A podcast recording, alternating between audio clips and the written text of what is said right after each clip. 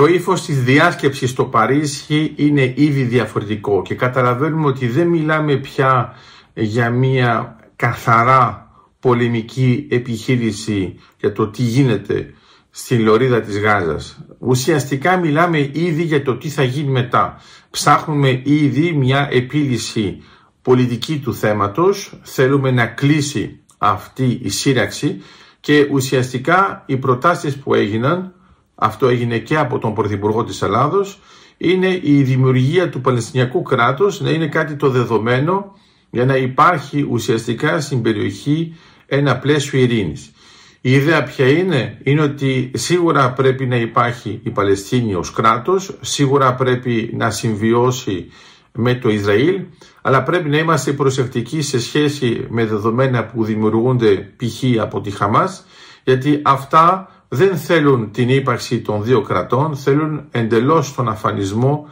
του Ισραήλ. Άρα είμαστε σε ένα εντελώς διαφορετικό το πλαίσιο.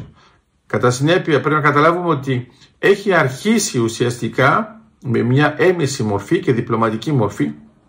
η αποκλιμάκωση της σύραξης γιατί ενώ περιμέναμε στην αρχή αυτό να γίνει και αυτή τώρα βλέπουμε ότι είναι καθαρά ελεγχόμενο